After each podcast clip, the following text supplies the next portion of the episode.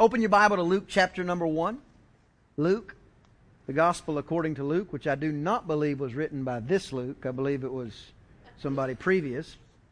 But if you did, good job. We're proud of you. We have one of the writers of the Gospels on our worship team, which is not really. Luke chapter number 1, verse number 13. I want to teach this morning briefly, but I want to really drive it home. I want you to go in to 2015 believing God, period. I want you to believe what God's Word said, says about your life and to remove, extinguish, banish, and wipe out any fear, doubt, and unbelief that you may have. Because the Word of God is true. He does not change. He has not lost His power. He has not grown slack. The Word of God will not return void in your life, which means when the Word of God is applied to your situation, your situation is going to change and get in line with God's Word. When you pray, there are but three answers that you can anticipate from God. One is yes, which we hear most oftentimes. Another one is no, which if you're a good student or a good child or a good servant of the Most High God, you can deal with no. But the third is not yet. And a lot of times in our life, because we live in a fast food generation, we are getting not yet, but we mistake it for no. Like, for instance, many of us are believing God for healings in our body. We're believing God that arthritis would never again cause any harm in our knees, that arthritis would never again hurt our wrists or our hands. We're believing God in the name of Jesus that diabetes has to go and you will not be a diabetic for the rest of your life. We're believing God for blind eyes to open in the name of Jesus Christ. We're believing God for deaf ears to open. And if Jesus Christ comes back tomorrow or Jesus Christ comes back a hundred years from now, we will be believing God that blind eyes will open and deaf ears will hear. We will be believing God that cancer must go in the name of Jesus. Because when it comes to your healing, when it comes to the manifestation of the power of God in your life, there are two options. You either get it immediately or you get it ultimately. Many times there's miracles in the Bible where God heals people instantaneously and miraculously, and I love those opportunities. I love those moments. I have personally experienced physical healings in my life instantaneously and miraculously, but there are other things that I have received healings on where it was a, not necessarily a process of healing, but like the ten lepers that came to Jesus and Jesus healed them, the Bible says that he, they were healed as they went, which means as they went they were healed. Some things you get healing ultimately, but not necessarily instantly. Our job is not to question whether or not it's going to take place. Our job is to simply believe the Word of God at the Word of God and not go anywhere past that. Our job is to believe by faith because faith is the only way that we have an opportunity to please God. Faith, the Bible says, is the substance. It is the substance of things hoped for.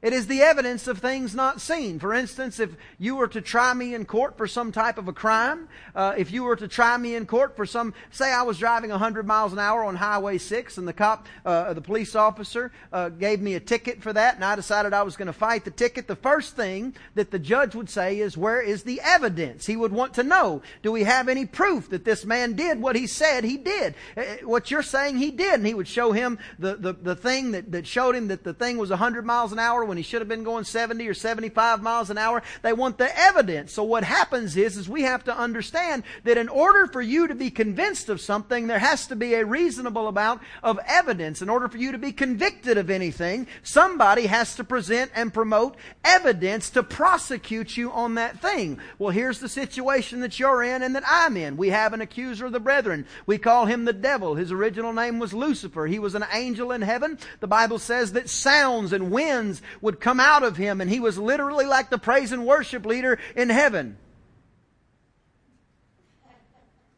He was literally the praise and worship leader in heaven and he had jewels that covered him and he was beautiful and he got haughty in his own mind and he decided that he was going to ascend to the side of the north and he was going to sit at the right hand of the Most High and he was going to replace Jesus. But there is no replacement for Jesus. He is the way, the truth, and the life. So what happened is, is we ended up developing and getting an accuser of you and me, the brethren. The Bible says that Jesus uh, saw him go down from heaven as lightning from the sky, and a third of heaven was cast out with him. And that's who you and me are constantly at war with because we don't wrestle against flesh and blood. So we're in a spiritual battle all the time. So the devil was cast out of heaven with a third of uh, uh, heaven with him. Well, isn't that interesting? That means two thirds of heaven is still on your side. We have them outnumbered. We have them surrounded. There is no battle that you will not win if we faint not. But the situation is we have an accuser of the brethren, and his job is to present evidence against you that you may be prosecuted. So here's how it happens in the kingdom. Uh, the devil is up there in heaven or, or before God in, in whatever uh, scenario it is, kind of like a courtroom, and, and the devil comes in and he goes, well, here's Brian Hallam. And Jesus says, yeah, I know, that's my friend. And I say, yeah, hey Jesus, how you doing? Thank you for saving me. Thank you for washing me with your blood and all those other things. And then you've got the Father who's kind of uh, instigating as a, as kind of filling in as a, as a judge of the sorts. And the devil begins to present evidence and begins to, uh, to tell Jesus and his dad everything that I did. For instance, he would say, Brian, I'm not going to tell y'all, just so you know. That's where I stop. Because I don't ever speak for the enemy in my life. When I speak, I speak in line with God's word, not in agreement with the accuser of the brethren. So, anyway, he begins to say, He did this, He did this, He did this. And Jesus is sitting there just talking to me, and we're talking about how Walker Lee is such a great preacher, and how my girls are filled with faith, and living for God and how I've got such a beautiful wife and how I'm so thankful for my grandfather who preaches and my uncle who preaches and my daddy who preaches. And I'm so thankful for my mama who raised me in the fear and admonition of God. And I'm so thankful for my family. I'm so thankful for the family that I married into. Me and Jesus just having a conversation while the devil's over here trying to tell God everything I did. And then God says, well, okay, where's the evidence? And Jesus says to him, he goes, he, and the devil pulls out a book. He goes, well, I've been keeping record. See, I've been keeping record of everything. It's all right here. And God said, well, I don't see anything. And the devil goes, no, no, it's all right here. He goes, wait a minute. Everything he did was written here. And Jesus said, washed white as snow, devil. There's a difference between forgiveness of sin and remission of sin. Forgiveness means that you do not, uh, you are not, you are no longer bound by it, so to speak. So if, if, if one of my children does something and they repent or they say they're sorry and they turn from it, I will forgive them, but I can still remember what they did. But when your sins have been remitted, it's like they didn't exist. So the problem the devil has when he's accusing you is he's lost all the evidence because the blood has washed it white as snow.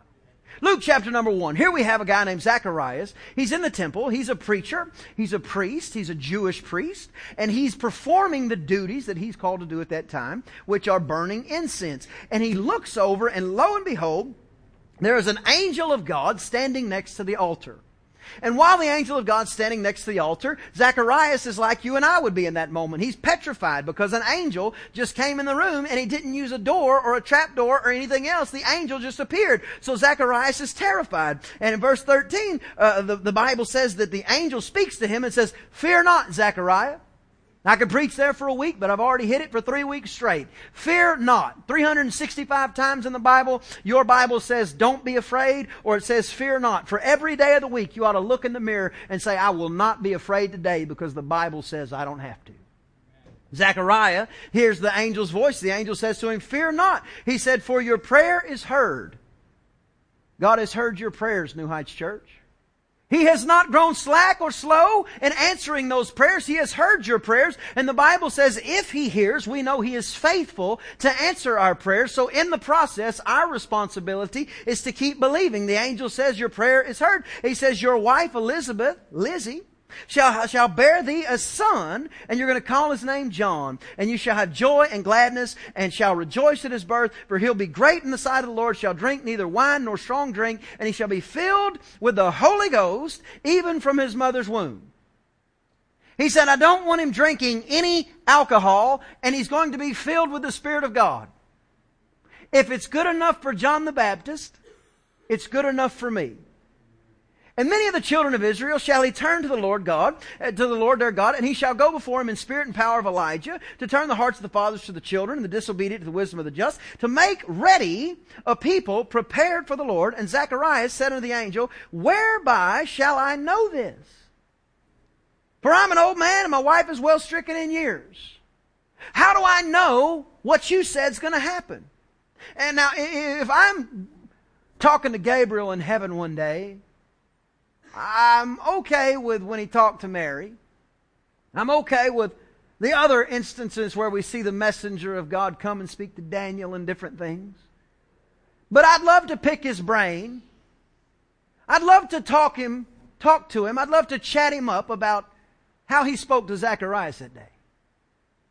Because the angel of God, who is the messenger of God, who stands in the presence of God, and who brings the information to people that God wants him to bring, just spoke the living word of God to a man who was incapable of having children in his old age, and told him he was about to have children. And the first thing that the man, who's the priest, who's in the presence of God, who's next to the altar of God, who's burning the incense of God, the first thing that the man said is not, oh boy, thank you.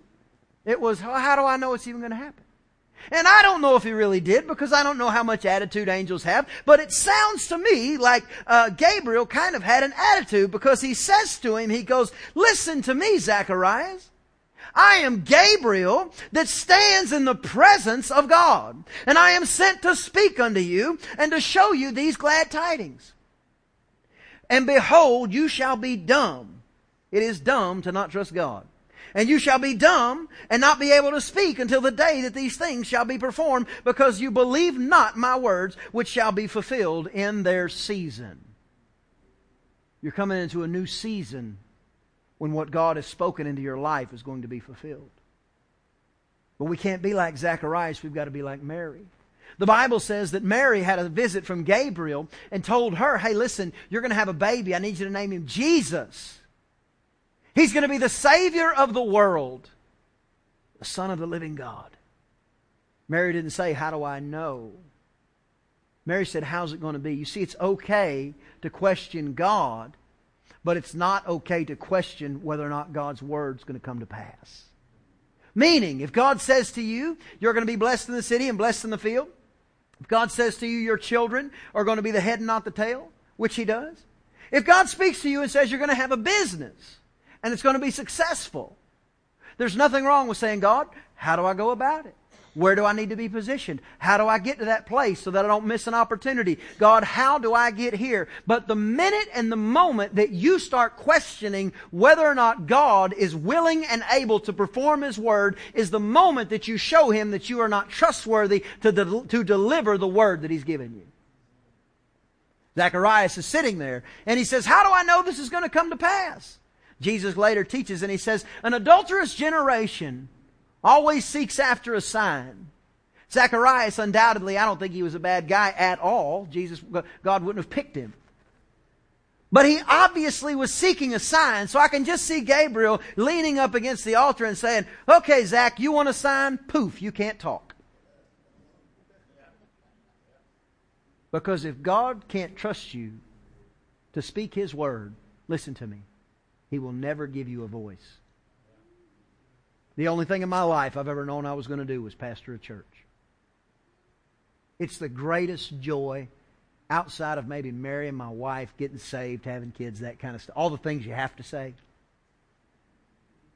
I love preaching the gospel. It is life to me. These words are so much more than red and black ink, or now I guess digitized words. It's life. He's changed me so many different ways. But Ten years ago, I wasn't ready to pastor a church in Bryan College Station.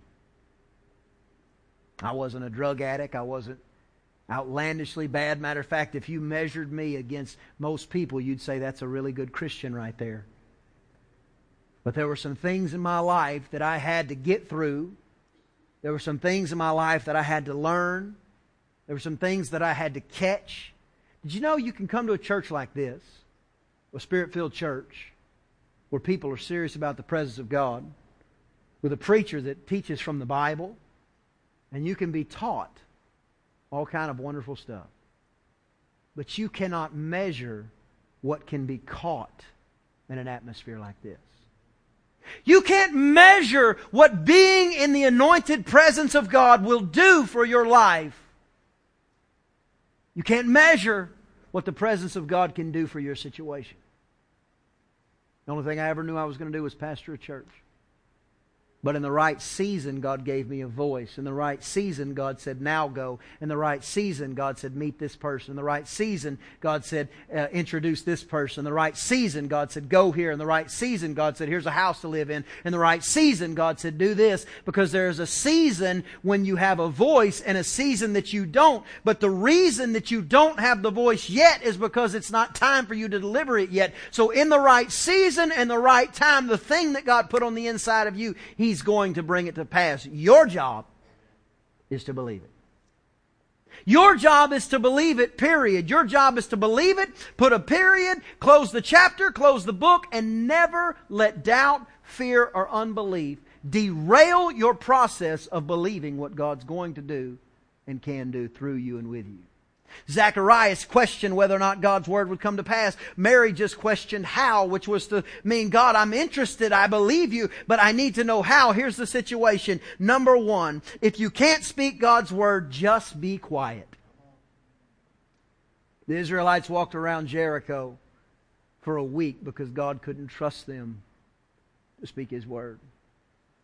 Until they finally got to the place where God gave them a voice and by the time they were ready, they were frothing at the mouth so much that God just told them to blow the trumpet and shout and see the walls come down.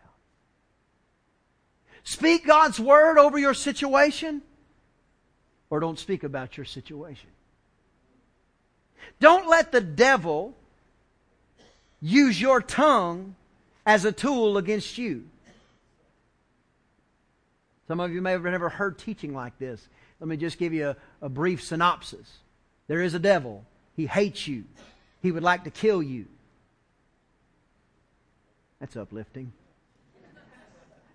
He hates you. He can't stand you. He tried to kill me several times. Traffic accidents, different encounters, guns. I had a gun put in my face one time. Twice, now that I think about it. The devil's been out to get you since the minute you said yes to Jesus.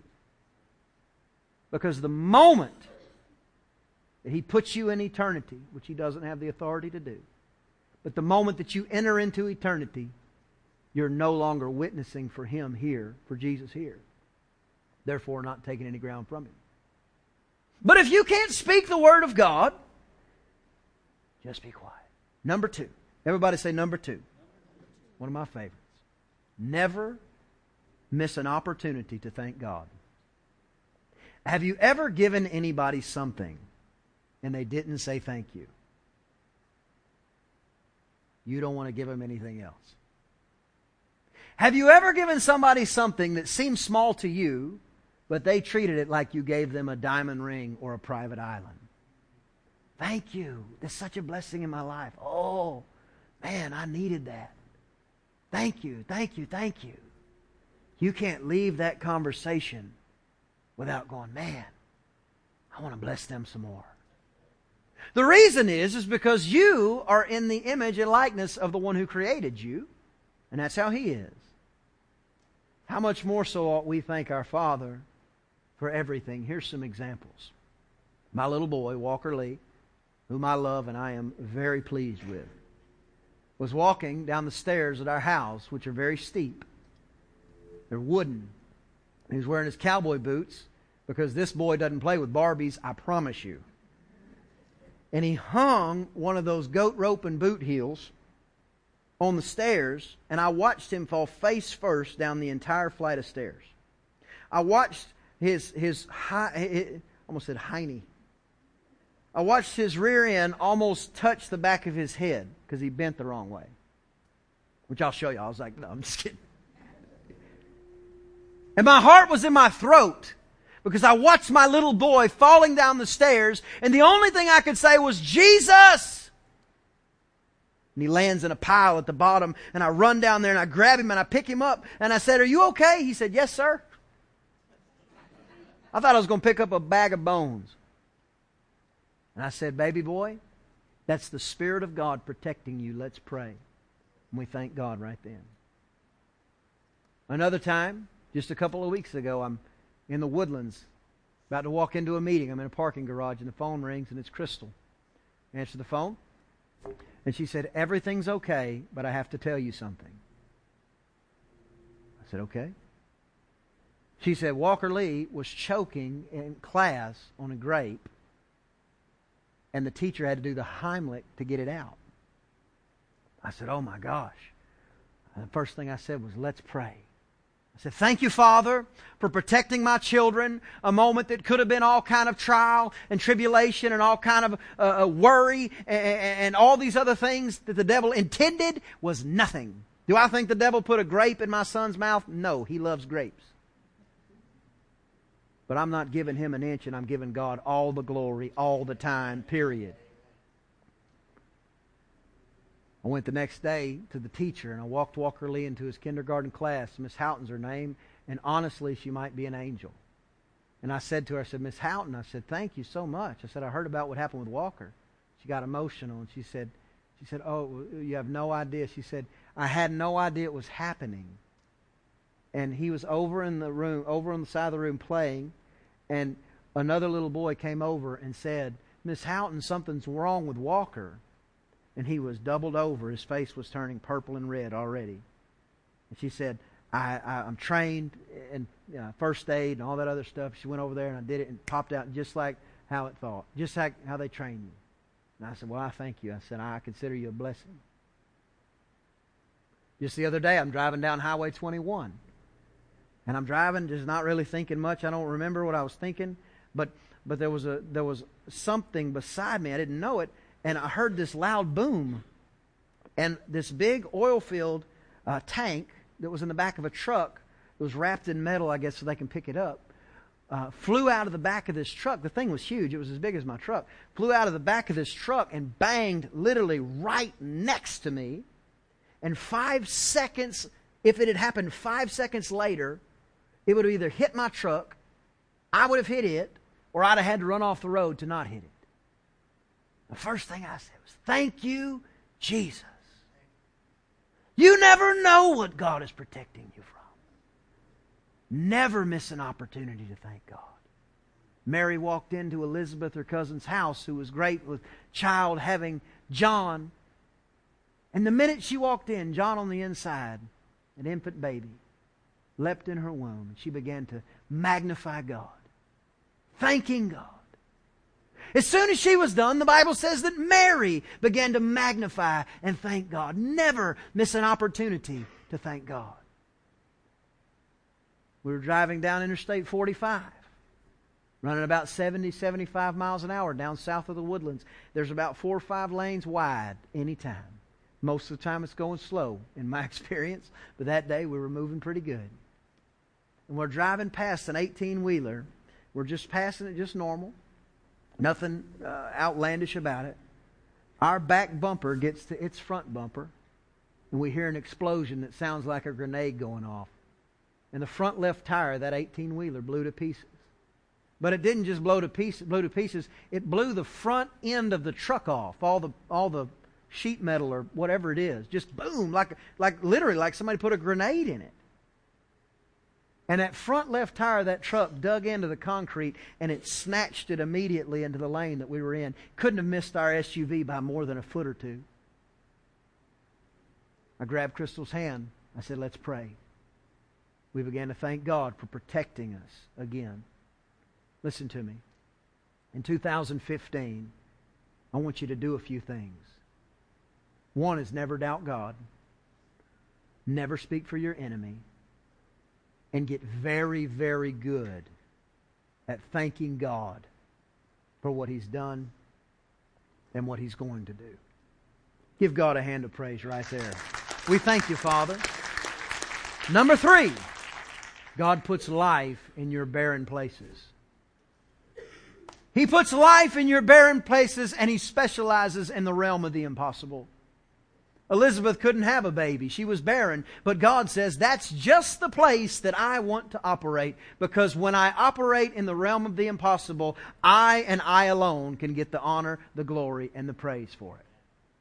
If God's called you to do something bigger than you can do, you're almost sure, you're almost sure that that's the, that's the voice of God in your life.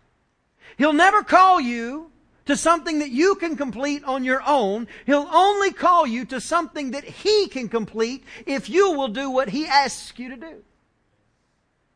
Some of you have relationships that seem dead. Maybe you're still in communication and all those other things, but there's no life in it. In Jesus' name, in 2015, God's going to put life in the barren relationships in your life. In 2015, He's going to put life in the barren places of your business, in the barren places of your career, in the barren places of your prayer life, in the barren places of your joy. At night, when you say, I hadn't had a good night's sleep in weeks or months, God's going to put sleep in your future. He's going to put rest in your path. He's going to change your situation because what God does is He takes an area where there is no life that everybody says there can't be life, and then He says, that's exactly where I'm going to put life. In your life and in my life in 2015, God is going to do the supernatural. He is going to change situations. This threshold of a new year, it changes everything. This is a year of increase. This is a year of return. This is a year of supernatural anointings and power that you haven't experienced, but the situation that you have to be involved in and the understanding that you have to get is it's up to you on what you will believe. God's Word is not a maybe. It's not a probably. It is an absolute and finite thing that will not return void in your life. But a believer's responsibility is to take the doubt and unbelief that shows up between your ears and return and replace it with faith and belief in the power and the presence of God. To change your situation, you have to change your thinking. To change your thinking, you have to change what your mind is watered with. You have to water your mind with the water of the Word of the living God. You have to make sure that when the doors are open, you are getting to the presence of God. You've got to make sure that when God finds you, He finds you busy doing kingdom work. What's kingdom work? Hey, my name's Brian. What's your name? My name's Billy. Great, Billy. Where are you from? I'm from Newton. Oh, Newton's a neat place. Nobody lives there on purpose, but it's a neat place. Hey, Billy, where do you go to church? I don't go to church, but I've been looking. Tell you what, I go to a pretty good church. What's it called? New Heights Church. New Heights Church. Where's it meet? In a theater. In a theater. You gotta be kidding kidding me. Yeah, I know you get popcorn in Starbucks. It's crazy. But anyway, here's a CD with some music I'd love for you to come and experience. Billy walks down that hall right there, turns, walks up some stairs and sits down, not sure about it because he doesn't understand all the lights and doesn't understand why we put the drummer in a fishbowl. But Billy's there anyway. And then all of a sudden the band starts playing and the band starts playing. He goes, wow, I think that might be Luke, the guy who wrote the gospel, but no, it's a different Luke. And he starts praying. And then all of a sudden somebody says, hey, let's let the prayer partners come up. And then somebody like you grabs Billy by the hand and said, Billy, what can I pray for you about? And the power of God that you have been believing for comes through your hand and into Billy. And Billy said, I just want to be close to God again. And you pray. Billy probably cries. He walks back up. And by the end of the service, he has rededicated his life to God. And his whole family dynasty is changed forever. This is our job. This is what we're called to do. This is why we do all this. We don't need a social club. They have country clubs and VFWs and all kind of wonderful things for that. We need the power and the presence of God. We need the anointing of God. And it's contingent upon our, our ability to believe. Luke chapter 1 and verse number 45, last scripture. Blessed is she that believed, for there shall be a performance of those things which were told her from the Lord.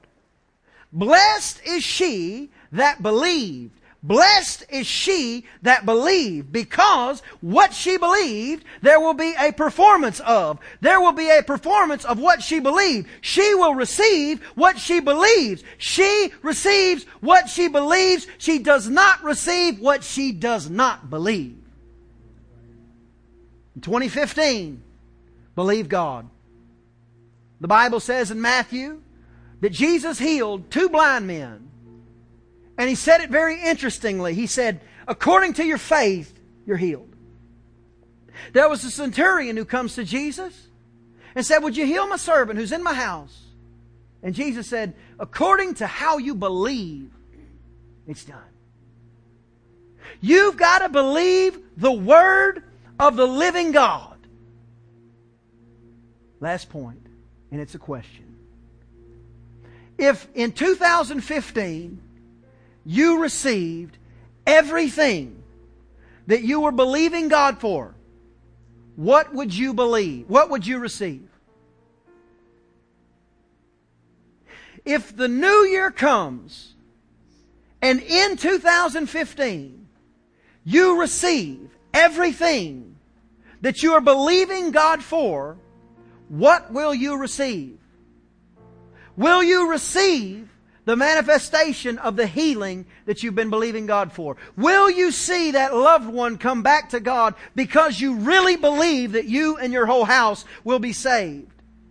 Will you have more than enough because you believe that He supplies your needs according to His riches and glory?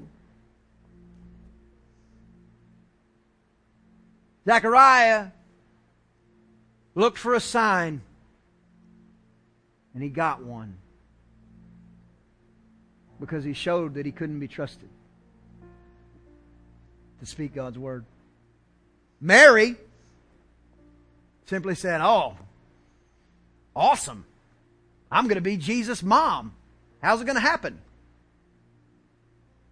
She just believed. In 2015, don't ever doubt again. He's not mad at you. He's not angry with you. His anger was extinguished with three nails 2,000 years ago.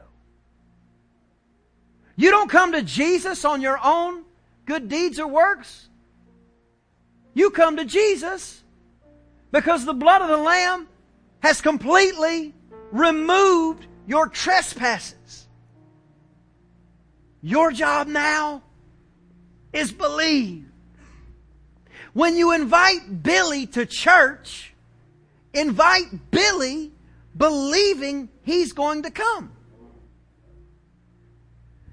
When somebody at the water cooler begins to tell you about their migraine headaches, I double dog dare you to say, well, let me just pray for you if you don't mind.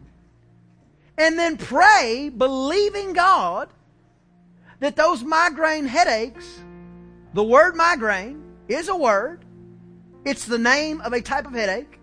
And there is a name that is above every name that can be named, and that's the name Jesus. So that migraine headache has to go. When you pray, believe what you pray, and you'll receive it.